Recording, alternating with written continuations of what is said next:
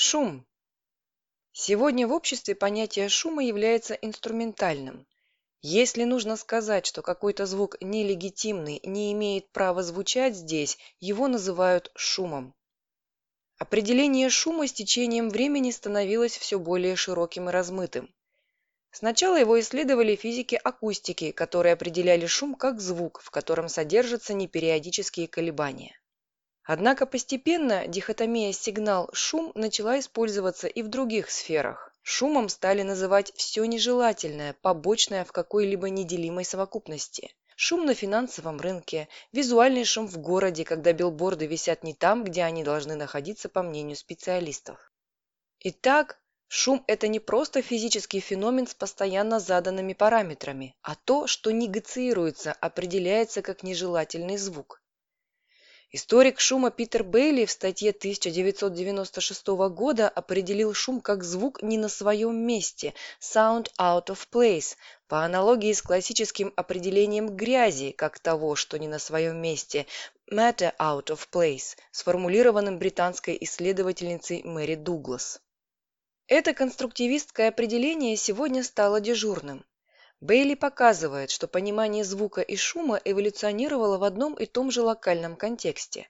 При этом оно различалось для разных социальных групп и естественным образом для разных культур, которые раньше сосуществовали друг с другом очень редко, а сегодня постоянно встречаются в одном физическом пространстве. После работ Теодора Адорно и Жака Оттали о шуме как политическом феномене, а также работы Бейли, стало очевидно, что шум имеет свои социальные коннотации, относится к разным классам, возрастам, гендерам, этничностям.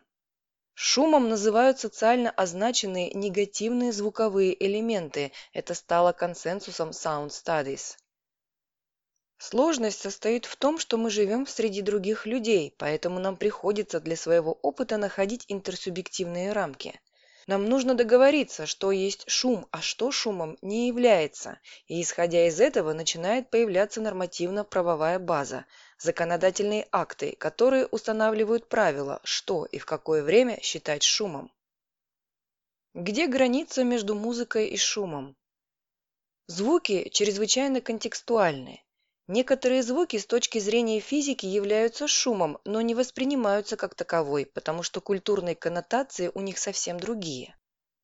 Например, в журчании воды нет тона и присутствуют непериодические звуковые колебания, и по звучанию оно напоминает белый шум.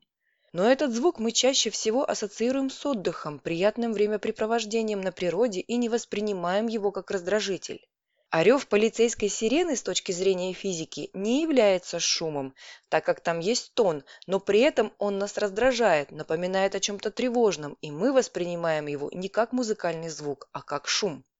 Люди искусства играют с этими культурными значениями, переопределяя их. Американский авангардный композитор Джон Кейдж называл шум нью-йоркских улиц лучшей музыкой на свете. Нойз сегодня – это целое направление в музыке, где традиционно немузыкальные звуки встраиваются в музыкальную смысловую схему. С антропологической перспективы шум – это опыт. Один и тот же звук мы переживаем в одни моменты жизни как музыкальный, а в другие моменты как немузыкальный.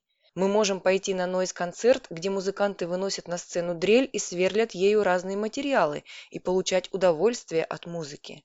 Но если мы слышим эту же дрель с утра из соседней квартиры, это будет для нас шумом.